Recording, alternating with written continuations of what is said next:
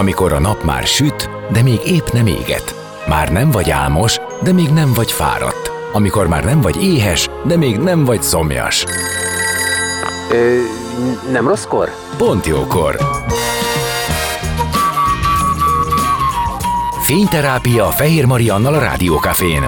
Benne a nap embere, kitekintés a világra és búvárkodás a lélekben. Minden hétköznap délelőtt 10-től délig. Pont jókor! Szép napot mindenkinek, 10 óra múlt 9 perccel, Fehér Marian vagyok, és már is kezdünk a Napembere rovatban. Jön Kádár Anna Mária pszichológus, író, egyetemi docens, és Steigerwald Krisztián generációkutató, író, coach, akikkel arról beszélgetünk, melyek a legnagyobb kérdések a mai nap szülőjének, mekkora a szakadék a generációk között, felülírhatóak-e a minták, mit és hogyan tavunk, mit és hogyan adunk tovább. Izgalmas lesz, ígérem, maradjatok, zene után már is kezdünk. A napembere. Most jöjjön valaki, aki tényleg valaki.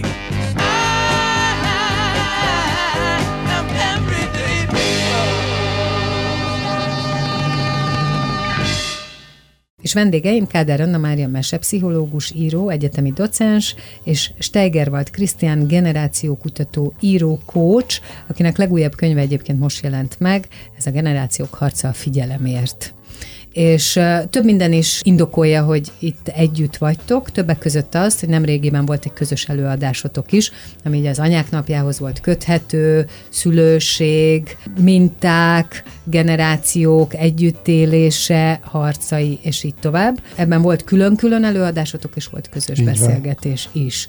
És azt gondolom, hogy erről a témáról ezt bármikor ki lehet borítani az asztalra, nem? Milyen szülőnek lenni ma, mi van a generációkkal, hogyan élünk együtt a gyerekeinkkel, mit tudunk tőlük tanulni, és így tovább. Szerintetek mi a legégetőbb kérdés ebben a témakörben? Mi az, ami a legtöbb embert foglalkoztatja? Szerintem az, hogy milyen szülő legyen most éppen aktuálisan a 21. században, valószínűleg ez mindig egy ö, embert foglalkoztató kérdés volt, de nem ennyire mélyen. Sokkal több információ van, sokkal több szakértői tanácsadás jön minden csatornán a szülők felé az a vonatkozóan, hogy mitől lenne jó szülő, és én azt tapasztalom, hogy most már kezdenek az emberek telítődni, most már túl sok. Túl sok a szakirodalom? Túl sok a szakirodalom, túl sok az info, túl önbizalomhiányosak lesznek az emberek, és hogy ebből a szempontból talán, talán ami amit mi ketten Anna Maria is az előadáson a leginkább képviseltünk, ez az önismeret, az önbizalom.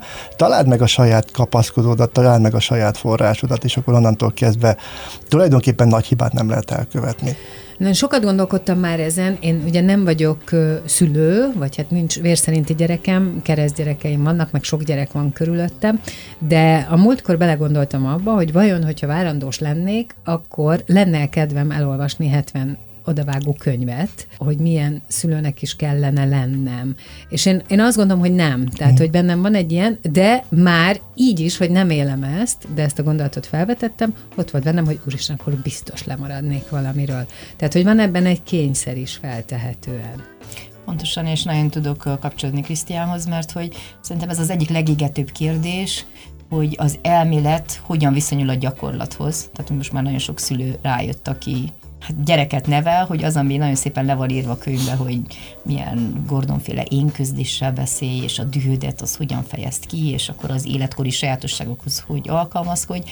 Ezek nagyon gyakran nem működnek a hétköznapokban, mert hát ugye húsvér emberek vagyunk, akik követünk el hibákat, akik néha beszélünk hülyeségeket, akik nem tudnak minden egyes helyzetre felkészülni, és ez teljesen rendben van. Azt hát meg mondani, még hogy bejön a gyereknek a maga személyisége. Persze. Hát Aki nem olvasta a könyvet. Igen. Aki nem olvasta a könyvet. Igen. És azt szoktam mondani, a gyereknevelési elvekkel is úgy vagyunk, mint a hasmenéssel, hogy tartjuk, ameddig tartjuk, aztán egyszer csak elengedjük, hiszen hány szülő nem indult volna így, hogy hát a gyerek azért a franciágyba biztos nem fog aludni, csak a saját kiságyába, a saját szobájában, és biztos édességet sem fog elni, és biztos képernyő El, ideje sem maga lesz. után, a játék után. Igen de hogy ezek mind nem működnek, mert hogy nagyon sok elvet feladunk, és pont ez a lényeg, ez a rugalmas alkalmazkodó képesség, hogy nem előre eldöntöm, hogy milyen szülő leszek, és milyen gyereknevelési elveket alkalmazunk, hanem valójában, hogyha megfordítjuk ezt az egész folyamatot, akkor a gyerek nevel bennünket elég jó szülővé és elég jó pedagógussá. És talán nagyszülőkorunkra majd megértjük a lényeget Vagy ha nem, akkor még dédszülőkorunkra is kapunk még egy esélyt, hogy, hogy elég jó szülő, szülővé Optimista vagy, Anna dédszülő. Igen, több minden, több olyan példa van körülöttem, ami egymásnak ellentmondó, és körbevesz engem a barátaimnál, de amit nagyon látok működni, az az, aki azt mondja, hogy ő figyeli a gyerekét, és próbál ráhangolódni a gyerekének az igényeire. Tehát nem meghatározza, hogy ő ezt hogyan fogja csinálni, hanem m- megfigyeli, és ahhoz képest alakítja a saját elképzeléseit. Viszont ennek meg ott van az a veszélye, hogy akkor meg ilyen túl igény szerinti, túl, Túl megengedő. túl megengedő, amire most talán nem mondom rosszul, egy svéd pszichológus írt egy könyvet, aminek az volt a lényege, hogy szőr, kis szörnyetegeket Aha, neveltek Igen, igen, igen. Azzal a, az állandó megengedéssel. Csak egyébként ugye mindig okosak vagyunk, és főleg utólag nagyon könnyen ezt meg lehet tenni. Alapvetően a 21. században megpróbálunk az ellen menni, ami a 20. századi nevelési elv volt. Ez nem milyen rossz volt. Egyébként voltak rossz dolgok Volt, is, abszolút, tehát hogy én nem mondom azt, hogy régen minden jó volt, mert ez nem igaz. Tehát azért a, a 19-20. században, főleg az agrár ö, régiókban, az agrár társadalomban a gyereknevelés az nem arról szólt, hogy a gyereknek a pszichéjét, vagy a gyereknek az emberi ö, mi voltát nézzük. Hogyha zavaró volt, a legtöbb ö, paraszti falusi házban volt egy szög, oda fölakasztották a pólyán keresztül a gyereket, kimentek a földekre, ástak egy lukat, beleállították a gyereket, hogy nem tudott kiesni, nem tudott mozogni. Tehát azért ez nem tett jót feltétlenül a, a gyereknek a pszichéjének, tehát ott is voltak olyan dolgok, amiket nem feltétlenül kell követni, de ez, amit az előbb említettél, ez az igény alapú etetés, az igény alapú eh, kommunikáció, az igény alapú történet, ez mind a 21. századnak egyfajta eh, új stílusa, vagy egyfajta új eh, üzenete. Alapvetően az ember duá- duális, tehát mindig azt tudjuk jól megtanulni, aminek mind a két oldalát megvizsgáltuk. A 20. század az mondjuk a ló egyik oldala, amit most csinálunk a ló másik oldala, ahhoz, hogy rá tudjunk ülni a lóra, ahhoz mind a kettőt kell ismernünk, és mind a kettőből kell lenni tapasztalatunknak. Nem jobb vagy rosszabb, hanem más. Nyilvánvalóan ez egy új dolog, tele van hibával, de kimeri azt mondani, hogy ez hiba, nem tudjuk másképpen csinálni, hogy Anna is mondta, most figyelünk, próbáljuk, megpróbáljuk kitalálni, hogy hogyan csináljuk ezeket a dolgokat, pff, hibázunk, és akkor mi van, tegyük túl magunkat rajta, emberből vagyunk.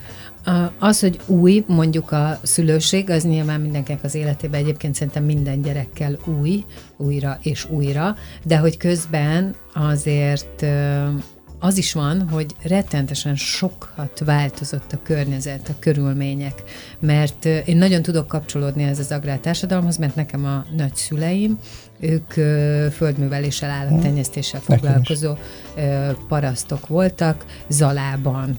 És nekem az emlékeim azok, a, tehát arra nem emlékszem, hogy mélyreható beszélgetéseket folytatunk volna arról, hogy én éppen hogy vagyok, de arra igen, hogy, hogy szabadság, természet, rohanás.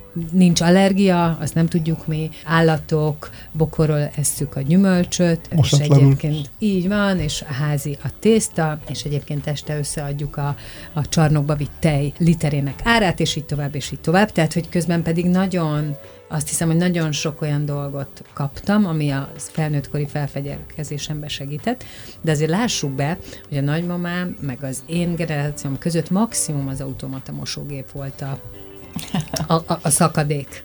De én például emlékszem a tárcsás mosógépre, meg a centrifugára, amire szintén ott emlékszem, hogy ráültünk nagy mosásnál. Szóval, hogy nem volt olyan, hogyha én a kereszt fiamnak, aki 11 éves, azt mondom, hogy telefonfülkéből telefonáltam, akkor úgy néz rám, hogy mi? A szóval... dinoszauruszok között ott álltál, és igen, te, igen, igen, és egyébként, ahogy beszélek róla, most én is úgy érzem magam, azért merek úgy beszélni, mert ti, ti, ti is ott voltatok ezekben a Mi telefonfülkékben. vagyunk a, Mi onnan mi vagyunk a dinoszauruszok. Még egyetemista koromban is. De hogy, de hogy, hogy, hogy, hogy ez, azért, ez azért egy nagyon jelentős különbség, nem? Hogy azért nem volt ekkora gap, mint akár nekünk a gyerekeinkkel. Igen, tehát hogy nagyon sok minden változott tényleg, és uh, ahogy Krisztián is mondta, hogy a ló egyik uh, oldalára a másikra, és talán Igen. ezt a kettőt kellene Igen. összegyúrni, mert valahogy végülis a nagyszüleink, dédszüleink is tudtak valamit, lehet, hogy ösztönösen, az, hogy időnként békén hagytak bennünket, hogy fejlődjünk magunktól, nem akartak állandóan fejleszteni valahova. Tehát, hogy e- emlékszem, hogy én a gyerekkoromban ugye van az a szilva, az a fosos szilvának hívják nálunk Erdélyben. Na, én a fosos szilva fán töltöttem a fél gyerekkoromat. Abszolút. Ültünk a fán, felmásztunk a nem tudom melyik ágra, ott aztán játszottunk Megélhettél, kisgyerekkorunkban anyukásdit, aztán mit tudom én, nyomozósdit, aztán rendőrösdit, és hogy tényleg volt egy, egy olyan tér körülöttünk, amiről ugye Molnári V. József mondja azt, hogy 7 éves koráig a gyerek Isten tenyerén él, hogy ott van körülött ez az osztatlan szent tér és idő, hogy a nyári vakáció, hát az egy vége érhetetlen történet volt, sehova nem ráncigáltak el, a tömbház előtt, ott zajlott minden disznót is vágtak, mit tudom én, néha a pincébe is voltunk, néha kerestek. Most meg ez a másik véget, ez, a, ez nagyon sokszor ez a helikopter szülőség, hogy a gyereknek már nincs Program. ideje végül is, tehát hogy nagyon sokszor elmondjuk fejlődéslektamból, hogy a belső képeket két dolog fejleszti. Egy, a szabad játék, kettő, a mese mondás, mese hallgatás. Ehhez mind idő kell. nem? Az unalom, meg a kíváncsiság alapja. persze, igen, hát az is belső képalkotó, mert akkor kezdem kitalálni a legjobb játékokat. Meg hát ugye mi gyerekkorunkban ez a gumi, hát egy szál bugyi gumival, ugye azt úgy felraktuk a derekunkhoz, és akkor meg volt, hogy az egyest hogy kell ugrálni rajta, a kettest, meg a hármast, és akkor voltak bajnokságok, és nem kellett hozzá tényleg csak egy gumi, vagy a krétával lerajzoltunk a, én, a térképet, és akkor ilyen kidobos országost, meg jön a fekete ember, tehát semmi nem kellett gyakorlatilag hozzá, semmi. Tehát nem, nem kellett eszköz. Na és ugye ez a helikopter szülőség egy kicsit arról is szól, hogy, hogy ez a nagy fejlesztés, hogy ki akarom fejleszteni, és leginkább a kognitív kompetenciákat. Tehát itt, itt jön a nagy csapda. Mert attól, hogy kognitívan kompetens a gyerek, még nem biztos, hogy érzelmileg megállja a helyét, sőt, ugye manapság a 21. században, amikor a történetek naponta változnak meg körülöttünk, és a kihívások, most mit fog egyáltalán csak a sima kompetenciákkal kezdeni, hogyha ezek mind kognitívak. Tehát, hogy... hogy, hogy És ugye, bocsánat, hogy közben csak annyi minden eszembe jutott erről a, a szilvafáról, hogy jelző, jelző nélküli. Igen, mert hát ugye nekem meg Tolna megyei paraszt nagyszüleim voltak, tehát ott is azért nyugodtan meg voltak ezek a dolgok, de egy fiúként ugyanez, hogyha elestem, lezúztam a lábamat, nem vittek tetanusz injekcióra, hát lepisilték a többiek a lábamat, és fertőtlenítve volt. Ja, De hogy Pitralon. A nagypapám hozta a pitralon. én meg sem mertem mondani, hogy féltem a pitralontól, tehát inkább, Nagyon, hát inkább, engem is egyszer öntöttek le vele, utána többet nem inkább szóltam. lepisiltettem a többiekkel. De hogy azt akartam mondani, Nem, az egy egy Igen, az, egy, az. SS alkohol. Igen. De csak ezt akartam mondani, hogy oké, megvannak ezek az emlékeink, de nem merünk ilyen szülővé válni. Tehát a helikopter Hogyne, szülőséget abszolút, én sem nem merem. negatívumként vagy ítélenként mondja Anna Maris, remél, gondolom, Persze, hogy persze. még kimutatom helyetted, hanem hogy most én szülőként ugyanilyen bizonytalan vagyok, tehát nem hagynám a gyerekemet, hogy lepisiljük, mert hogy félnék, nem engedném fel a fára, mert hogy félnék. Tehát. Annyira bizonytalanunk van ebben a makrokörnyezetben, hogy meg kell tanulni ezt a fajta szülőséget is, hogy egy picit Igen. legyünk lazábbak. De hogy ezt most egy kimondja egy szakértő, hogy kedves szülők, itt a rádióban azt üzenjük, hogy legyél lazább, oké, de hogyan? Hogyan? Nem tudunk visszanyúlni. nem Ezzel tudok... nagyon tudok azonosulni, ugyanebben a környezetben, ahol én egyébként állatok között, és nem tudom, mik között nőttem fel, és nyilván egy nap 70 mm, bármilyen csípést begyűjtöttem, ugyanebben a környezetben, ahol már egyébként köszönhetően annak, hogy a parasztgazdaságokat kicsit kinyírták, nincsenek állatok, igen. és egy csomó minden nincs Meg a tulajdonképpen. Így van, nem. hanem sokkal inkább elbarikádozott, meg elkerített telkek vannak, meg ott is már alakulnak ezek a modern kertek, meg épületek. Na ott a gyerekeket, én a kereszt gyerekeimet úgy engedem ki az udvarra, hogy 76 antihisztamin, Eh, meg, meg végig ott hisztamin, vagy vele. Tab, hát igen, de Veled egyébként hol is- voltak ott a, a felnőttek? Persze, Hát nem is persze. érdekelték. Tehát, hogy ebben van egy, van egy ilyen nagyon érdekes, és egyébként ez nem rímel arra, amit én mondtam, hogy azért, mert nagy a szakadék, és már egy csomó minden történhet, mert mondjuk lehet, hogy hétszer több autó jön, az mondjuk benne van, de ha meg, megnézzük, akkor annó kivilágítás nélkül jött az autó. Uh-huh.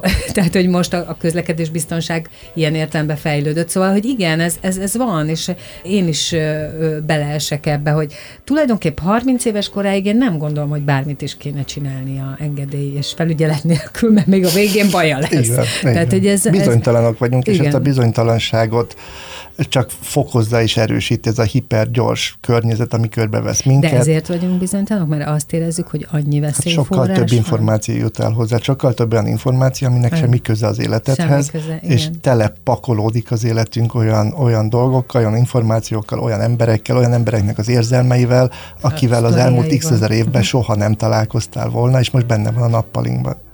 De ugye a lényegi kérdés végül is nem változik meg, mert hogy szerintem az egész gyereknevelésnek ez a központi kérdése, hogy tudnom kell, hogy mikor kell megfognom a gyerekem kezét, és mikor kell elengednem. És ez dinamikusan változik egyes életkorokban. Értem, Na, és ezért csak fontos a- ennyi a feladat. Ezért fontos a figyelem, a figyelni hogy- arra, hogy én milyen szülő vagyok, figyelni arra, hogy a gyerekkel szemkontaktus legyen, figyelni arra, hogy ne csak a mobiltelefonon keresztül figyeljem azt a gyereket, hanem akár leteszem a készüléket, és közvetlen szemkontaktusunk van, közvetlen testérintkezésünk van, és így tovább, és így tovább, és így tovább. Igen, és hát ezt ez meg az kell tanulni. mind benne van, hogy úgy engedem el, hogy értem, látom, tudom az életkori sajátosságait, a világot körülötte, hogy meg tudok birkozni a szorongásaimmal, mert szerintem minden szülő, amikor úgymond elengedi csak az óvodába, vagy csak az iskolába, vagy csak az első randira, az első éjszakai bulira, amikor megveszi neki tényleg az első telefon. Hát már ezek is milyen kemény döntések, hogy most szülőként akkor te mikor hozod meg ezt a döntést, és ugye rajtad van a nyomás, már mindenkinek van az osztályban, és már van okosórája, és már van számítógépe, és hogy, és hogy mikor engeded el idézőjelesen, hogy ő maga is megtapasztalja, hát lényegében nagyjából ugyanazokat a tévutakat, amiket mindannyian végigjártunk, és hogy, hogy nem azt mondom, mert ugye, tehát ez a két pólust, amikor, amikor említettük, akkor tényleg ebben a nagy elengedésben is volt egyfajta felelőtlenség is, szerintem a saját szüleink részéről, mert hát ha én végig gondolom a gyerekkoromat, miket csináltak például tesómék a tömb, a tízemeletes tömbház tetején, a biciklivel a peremen végigmentek. Na most Aha, még így jó, eszű ne, szülő, értem. így eszi Jézusom, manapság. Tehát, hogy ma is, tehát, hogy az nem egy jó alternatíva. De hol mert, nőttél fel? Ilyen, sztorik De, van. de, de, de egyébként ezt mi is csináltuk. Hát a meg pedig tetőre. Jó, én én is az tudnék ötödikről, mesélni. meg hát szerintem mindenkivel voltak ilyen hajmeresztő történetei. Most már azért egy gyereknek nem igazán van lehetőség ilyenekre, mert mindig a nyomukba vagyunk, meg úgy De, de, de hát ezt gondolom, te se akarnád. hogy Persze, azért mondom, hogy a kettő között van egy út, és ez, ez a fajta reziliencia, rugalmas alkalmazkodó képesség, mert hogy ugye ez a gyereknevelési elvekben, ez, tehát hogy már ez a, a demokratikus, autoritárius laissez ez már rég túlhaladott, ugye én is a zöld mesepszichológia könyvben írtam a helyzetfüggő nevelésről, aminek pontosan az a lényeg, hogy néha még a serdülőkorú gyerekeddel is lehetsz autoriter, amikor azt mondja, hogy az éjszakai buliból, mit tudom én, ittassa, majd a frissen szerzett jogosítványával ő majd hazavezet, mert hát akkor, ahogy végig is elengedheted. Tehát, hogy 25 éves korig amúgy is az agyi érési funkciók azok még mind ö, ugye zajlanak, és a legtöbb irracionális döntést például egy serdülő tud meghozni, mert ez a kockázatkezelést még nem érti, nem érzi. És meddig tart? Hát 25-ig minimum, de hát ha, ha így lemodelezzük most szerintem ezt az egész életciklust, akkor igazából veheted úgy, hogy megszületik a gyerek, egy évesen azt mondja nem. Tehát kezdődik a dackorszak. Régebb két éves korba Ez kezdődik, de most már fontos fejlődési igen. szakasz. Az eltart, tehát az elhúzott dackorszak eltart olyan négy és fél éves, öt éves korig, sőt, valamikor hat éves korig megy suliba a gyerek. Ott kapsz két év ilyen felülegezésnyi időt, mert 8-9 éves korban most már elkezdődik a prepubertáskor, ami régebb kezdődött 13-14 évesen, tehát hogy most már a, a tanítónénik is mondják, hogy már nem bírnak a háromnegyedikes gyerekekkel. A nagy kamaszkor, ami régebb volt 10-11-ben, az most lejött 7.-8-ra, az általános iskolás pedagógusok is nem tudnak mit kezdeni a hetedikes gyerekekkel, legtöbb probléma azokban az osztályokban van, és a kapunyítási pánik miatt ez az egész nagy dackorszak és serdülőkor és minden eltart olyan 35-40-ig. Tehát, hogy valamikor tényleg 40-esen lesz önálló a gyerek, idézőjelesen. Tehát, hogy nagyon érdekes változás. Kár, hogy nem videófelvétel van az arcodról. Át kéne írni az összes fejlődéslektan könyvet. Abszolút Semmi nem talál, semmi. kitolódott a kamaszkor. Piaget mondott valamit, és Erikson mondott valamit, akkor, amikor leírták az elméleteket, de ez a világ harmadikos gyerek például, ugye saját lányomnak az osztály. Az osztály fele még hisz a Mik- Mikulásban, az osztály másik fele menstruál. Na, taníts differenciáltan, egy, egyik még ugye a nagy gyerekkor, a mágikus gondolkodás belső képek, és a másik már, mit tudom én, felnőtt tartalmat néz a mobiltelefonján. Tehát, hogy nagyon tág a skála, és hogy szülőként pont ez a lényeg, hogy valahogy mégiscsak egy védelmet tudjunk adni annak a gyereknek. Tehát, hogy mégiscsak egy, tehát hogyha már csak a mikrokörnyezet, a család, ez a fajta biztonság, a történetmesélés, a, Tehát, hogy úgy, mint a La Vita Bella az Élet szép című filmben, hogy, hogy valahogy mégiscsak egy párhuzamos valóságot rá kell meséljek erre az egészen. Most nem terhetem le azzal, hogy na most Covid van, ilyen a statisztika, ennyien haltak meg, most háború van, most ez van. És én Hát azt látom oké, csak iskolapszichológusként, hogy sok gyerek leterhelődött ezekkel Hát az hogy lehet csak, információkkal. hogy ezt, ezt nem feltétlenül tudod mindig és állandóan kontrollálni, hogy ebből mennyi jut el hozzá. Persze, azt nem, de az, hogy mit beszélsz róla, és hogyan, Igen. és hogyan teszed rendbe benne, én ebben hiszek a történetmesélés erejében. Hogy Meg- mindent meg, lehet megjön a figyelem, megint az, hogy figyelni arra, Igen. hogy én milyen szülő akarok lenni, önismeret, legelőször ne a Persze. gyereket nevelt, hanem saját magadat nevelni. Egyébként ez jutott eszembe, amikor elkezdtél erről beszélni, hogy a, a milyen szülő szeretnék lenni, meg hogy aztán utána Anna Mari mondta, hogy a gyerek tulajdonképpen nevel minket, tehát a, gyere, a szülővé válás, és az jutott eszembe, nem megbántva senkit, de hogy azért mikor szülővé válik valaki, akinek tök nagyon ismereti vakfoltjai vannak, mert még az életben nem foglalkozott azzal, hogy ő ki, mi, és mit, és hogy akar, és mire, hogy reagál, akkor ott azért gyors talpaló kell, mert, mert valóban szerintem csak úgy tudom meghatározni, hogy milyen akarok lenni, ha, ha tudom, hogy amúgy milyen vagyok, és és mire, hogy reagálok, min akarok változtatni. Vekedi. Tamás mondta azt, hogy a, a gyereknevelés nem akkor kezdődik, amikor megszületik a gyerek, hanem a születése előtt 20 évvel. Tehát, hogy, hogy, Igen, a, a, a abszolút. szülővé válás az egy folyamatnak kellene lennie, de mindent tanulunk az életbe, a szinkópától, a kovalens kötésen át minden, csak azt nem, hogy mit jelent szülővé válni, és hogyan lehet egy férfiből és egy nőből majd egyszer szülő és pár, és hogy ezt hogy kell megoldani, vagy hogy lehet megcsinálni. És ugye Anna Marival, fontos a kovalens Hát, kötés szerintem- a mai nap életünkben. mikor ugye? kötöttél utána Azért azért kovalens, tehát, hogy igen, Azért de hogy mondom. mégis ezt megtanuljuk, és ugye Anna Marival mind a ketten a felelős szülők iskolájának a szakértői vagyunk, és hogy a felelős szülők iskolájában számtalanszor kimondjuk, hogy a jövő nevelése az a szülő nevelés, és majd utána a gyerek nevelés. Freud is ezt mondta, hogy halálra neveljük a gyerekeinket, miközben a szülő nem foglalkozik saját magával. És akkor hogy fog tudni boldog gyereket nevelni egy olyan szülő, aki nem boldog, hogy fog tudni bármilyen kompetenciára nevelni egy szülő egy gyereket, hogyha ezek a kompetenciái nincsenek meg. Legtöbbször a saját magunk elvesztegetett lehetőségeit próbáljuk a gyerekben megtalálni, és bele kényszeríteni, és nem is figyelünk oda, hogy a gyerek mit szeretne, és arra se, hogy mi, mint szülők mit szeretnénk. És ez így szépen el tud folyni. Innen fogjuk folytatni a beszélgetést vendégeimmel egy kis zene után maradjatok ti is. Kádár Anna Mária mesepszichológus, mesepszichológia könyvek írója, egyetemi docens, és Teigerwald Krisztián generációkutató, író, coach a vendégem, akinek egyébként a könyve az most jelent meg. Generációk harccal figyelemért. Szóval zenélünk és jövünk vissza. A napembere. Most jöjjön valaki, aki tényleg valaki.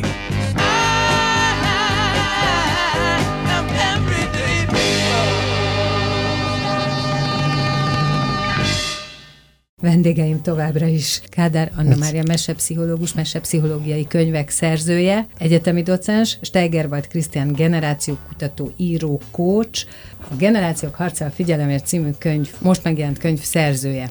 És hát beszélgetünk itt a szülőségről, arról, hogy uh, milyen kihívások vannak bennünk, vagy milyen kihívásoknak kell megfelelni akkor, mikor szülővé válunk, és nagyon érdekes, hogy arról beszéltünk hosszan, hogy ez a helikopterezés, ez a mostani, mostani divat, hogy nagyon figyelj, figyeljük, hogy gyerek mit csinál, hogy van, tudatosak próbálunk lenni, megyünk utána, és így tovább, kevésbé engedjük el a kezét. És közben a legnagyobb probléma mégiscsak az, hogy kimutatható, hogy 7 perc minőségi időt töltünk el. Most nem tudom, hogy ez a 7 perc, ez azt jelenti, hogy egész nap uh-huh. ennyit Ez napi. foglalkozunk egymással. És nem is minőség idő, ez 7 perc, amit egy A családon belül az emberek Na, jó, hát én próbáltam, próbáltam megengedő lenni, hogy mondjuk 7 percig a szemébe nézünk. Lehet, hogy nem egybe, elosztva, de akkor még ez se történik meg. Tehát a 7 percben benne van az is, hogy jó reggelt, mosáfogat. Oké. Igen. Okay. Na, tehát, hogy ez olyan ellentmondás, nem? Egyszer uh, voltam egy olyan óvodában, egy hiper-szuper multicégnek az óvodája, ami- a, a cégnek az udvarán van. Az óvónénik azért hívtak el engem egy ilyen rendhagyó szülértekezletre, mert azt mondták, hogy ez már így uh, számokra is megdöbbentő, jönnek a szülők, behozzák reggel hétkor, sőt, valamikor hét előtt a gyereket, kiveszik délután 5-6-7-kor, attól függ, hogy mikor ér véget a munka, és akkor megkérdezték uh, az óvodintő, hogy nem lehet nyitva a szombaton is az óvoda, mert nincs mit kezdjenek a gyerekkel.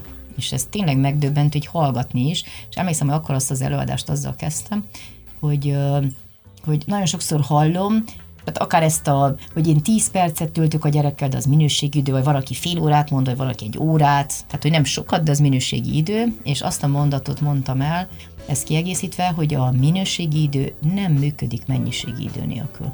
Tehát itt nincs ilyen, hogy én bárhány percet töltök, mint minőség idős, akkor kész utána ez ki van pipálva. Mint egy elem. Igen, olyan, mint a jótékonyság, tudod, hogy kimerül a decemberi egy cipős doboz akcióba, és akkor te letudtad egész évre. Hát a gyerek, tehát nem időt szánsz a gyerekre, időt szentelsz a gyereknek az életedből, hogy, hogy ezek az énépítő történetek, amik fejlesztik a, a rugalmas alkalmazkodó képességet, az önbecsülést, az pont azokban a percekben kerülnek elmondásra, amikor te megfogod a gyereket kezét, és szépen lassan hazasétáltok, és elmondod, hogy na képzeld el, a nagyapád abba a suliba járt iskolába, és képzeld el, ott volt az osztályuk, és akkor, hát hogy a nagyapa is ellógott az iskolából néha, mert pont ez a lényeg, hogy nem kikozmetikázott történeteket kell átadjunk, hanem a valós, reális történeteket, mert hirtelen, mikor mindenki apuka, vagy nagyapa, vagy anyuka, vagy nagymama lesz, mindenki éltanuló volt, osztálylógásos senki soha nem hallott, beírás nem volt az ellenőrzőbe, és szín ötös megjeles Csak volt. dicséret. Igen, tehát hogy, hogy miért kell ezeket a történeteket mondani.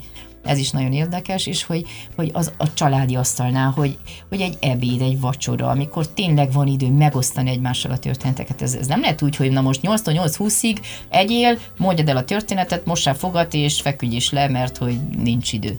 Abszolút egyetértek, amit Anna Mária mond, és én nagyon szerettem az ő könyvét. Én azelőtt olvastam, mielőtt egyáltalán megismertük volna egymást, és a feleségem hozta, mielőtt megszületett volna a gyerek, a mesepszichológiát, még amit a Valival írtatok közösen Az a a, a gyakorlatit, igen. ott van mind a kettő a polcunkon, de hogy, hogy tehát mindenki tegye el magának, amit az Anna Mari mond, de hogy én nagyon szeretem mellé tenni azt, hogy nem vagyunk könnyű helyzetben, mert amikor mi felnőttünk Magyarországon, és nem tudom, hogy Erdélyben, hogy volt, de Magyarországon, a mi generációnk az, aki a leg korábban került intézménye, nevezetesen bölcsödébe. Igen. Se előttünk, se utánunk nem volt egy ilyen generáció, akit egy éves kora előtt ilyen nagy tömegbe betettek volna intézménybe a szülei, mert az ipar beszippantotta anyát és apát, ugye a szocializmus akkoriban, 70-es években szinte mindenkit, és nincs mintánk arra vonatkozóan, hogy ezt hogy kell csinálni. Tehát, hogy most nagyon nehéz helyzetben vannak az egykori kulcsos gyerekek, akik most szülőként élnek, mert hogy velük se beszéltek halára nagyon sokat a szülők, akkor már a nagyszülők nem voltak, legalábbis itt Magyarországon több generációs családok a 70-es, 80-as években,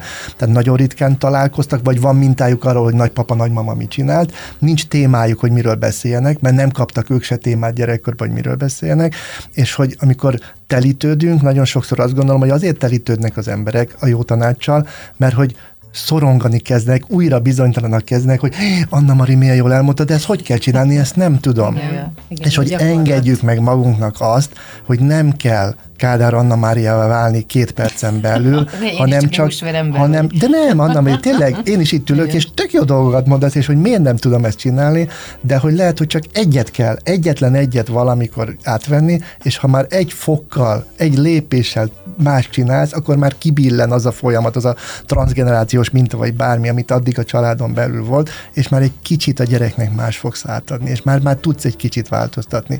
Tehát, hogy ne az legyen a hallgatóknak a frusztrációja, én ezt nem tudom megcsinálni, és bezárkozom, és fejemet bedugom a homokba, hanem azt, hogy az az egy, ami megfogott, az az egy, ami megnyomta a gombodat, azt az egyet próbált ki, egy picit változtass, egy kicsit figyelj oda, és akkor már csodát tettél. Engem egy picit meglepett most, amit mondott az előbb az Anna Maria, ez a legyenek nyitva szombaton, és az óvodák, iskolák, nem tudom, mert hogy nem tudnak a szülők mit kezdeni a gyerekekkel. 80-as Ez- években is nyitva voltak. 82-ig Magyarországon szombat munkanap én- én volt, is jártam és jártunk iskolába igen. és óvodába. Igen, csak mondom, tehát, hogy közben én folyamatosan ezt érzem, az a nagyon akarjuk a gyerekeket, fú, foglalkozunk ezzel, hogy milyen szülők leszünk, és aztán utána pedig folyamatosan az a kérdés, hogy hogyan lehetne őket úgy foglalkoztatni, hogy lehetőleg minket ne zavarjanak. Ugye erre van a képernyőzés is sok esetben. Mintákat hozunk, mindenhol nem De hát nekünk hozunk nem volt, mink, mink- minket nem tettek így félre. Hát minket máshogy tettek De félre, hogy és nem, hát a ebből kulcsos az... gyerekség az ugyanaz, csak Igen, nem, digi- másik- nem digitálisnak másik oldalon, hívták. igen. Tehát akkor az a, a, a 80-as években, ha lett volna TikTok, akkor mindenki nézte volna a szocialista TikTokot. Romániában meg mindenki Ceausescu-t nézett volna TikTokon, Hát azt hogy az lett volna, csak nem TikTokon, nem. Nem. így hívták. De nálunk Tehát, hogy nem volt. Nem volt oké, lezavarta. nálunk, tényleg ilyen tudatosan volt a szocializmusban, hogy két perc rajzfilm Aha. volt naponta, kettő. Nem is volt több. Ezt így, hogy hallod a dalmát, kiskutyát így néztem meg, szerintem életemben annyit nem frusztrálódtam, hogy már Cruella bejött, vége volt. vége volt annak a jelenetnek, és hogy ugye csak ezek a propaganda adások mentek, és sőt, még a villanyt is elvették délután. Na, annál jobb csapatépítő tréning nem is volt, amikor Igen, igen, igen, de- beültünk, kerestem Hát csak most boldogok vagyunk nagyon sokszor, hogy a mai, a mi De gyerekeink várjál, tud várjál, a válogatni a kulcsos mesét. gyerek, a kulcsos gyerek, az nem... Most De ez- az- nem kapta meg gyerekkorába, és most boldog, hogy a gyereke bármikor, bárhol mesét tud nézni. Ez igaz, ez igaz. Csak mert, hogy a kulcsos gyereklét, én is az voltam, az magába hordozott egy csomó mindent. Ami Így van. Csomó minden. frusztráció, csomó lemondást, és most a gyerekemnek meg tudom adni. Tényleg? Én nem így emlékszem. És jó dolgot Hát, is, tehát hogy ugyanúgy megvan mindennek Persze, a másik nagyon sok pozitív. Tehát a közösség, Persze, a barátság, pingpongasztalon Igen. ülés, pingpongozás. Az is. Az is, Igen. de nem, volt otthon, fütyül a, az de nem volt otthon a szülő, nem tudtál vele beszélni, a, a kortárs az, akivel felnőttél, a kortárstól tudtál megtanulni mindent, de hogyha Aha, szakadt értem. az eső és otthon hagytad a kulcsot, addig te nem mentél be otthonra, addig kínáztál a hidegbe. Tehát, hogy azért nagyon sok pozitív Világos. volt, az agyunk, ugye az Anna, hogy elmondta, hogy arra Igen. emlékszünk, ami Arra. pozitív, sőt, Igen, átszínezzük a igen, sztoriainkat, az igen, agyunk igen. átszínezi a múltat, de azért nagyon mélyen tudat alatt ott van az egy csomó szülőbe, hogy ő gyerekkorában nem kapott meg dolgokat, Ah. és most meg szeretné adni, és a környezet, a makrokörnyezet most megengedi, hogy olyan dolgokat megadjon, amit ő nem kapott meg. Viszont amiket valóban nem kapott meg, azt nem is fogja tudni megadni, Ez hiszen... pontosan így hiszen Újra kell tanulja. Tehát, Így hogy nem azt jelenti, hogy az nem lehet elkezdeni tanulni. Ez nagyon érdekes, amit mondasz, mert ugye nálunk a, az én gyerekkoromban nagyon erősen generációs kötelék volt, tehát hogy rám is, ugye a dédszüleim vigyáztak, mert hát ők, volt, ők lettek addig nyugdíjasak, mert hát minden anyuka 20 évesen vagy 19 évesen szülte meg a saját gyerekét, és akkor hát még a szülők is, a nagyszülők is dolgoztak.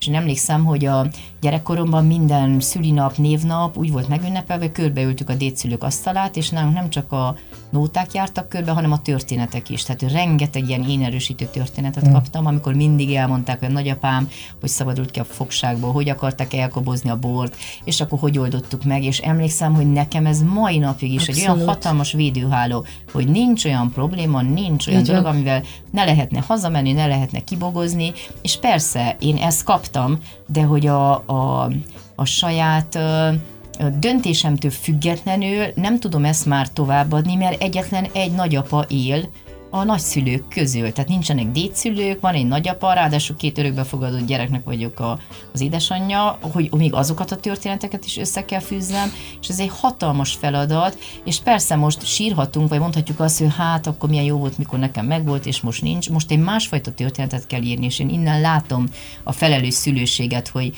hogy igen, azt is megnézzük, hogy mi volt, és hogy elgyászoljuk meg, helyre rakjuk azokat a történeteket, de hogy tudunk írni újakat, és ez minden szülőben és minden gyerekben ott van ez a kompetencia, és történhetnek rossz dolgok, történhetnek kudarcok, nehézségek, de amikor már nevetni tudunk, és elmeséljük az összes hülyeséget, amiket ugye tévedéseket, hibákat, amiket elkövettünk, és van egy, egy hiteles kapcsolat azzal a gyerekkel, nem félistennek akarok tűnni, hogy én milyen okos és ügyes vagyok, hanem összekapcsolódom, és, és tényleg hitelesen merem megmutatni magam, hogy neki is adok egy lehetőséget, hogy nem egy álszemélyiséget kell kialakítani, amiben ő kemény, és ő mindig megmutatja, hogy sebezhetetlen, sőt, hát most sérülékenység ereje, meg hát a, a HRS-eknél is megvan ez a fuck up night típusú rendezvény, hogy nem a sikertörténeteiket mondják el, hanem a kudarc történeteket, mibe bukott vele, sőt, hát van ez a fuck up night szülőknek egy ilyen rendezvény, meg lehet nézni a Youtube-on vannak a kis videók, amikor híresebb ilyen közéleti személyiségeket meghívnak,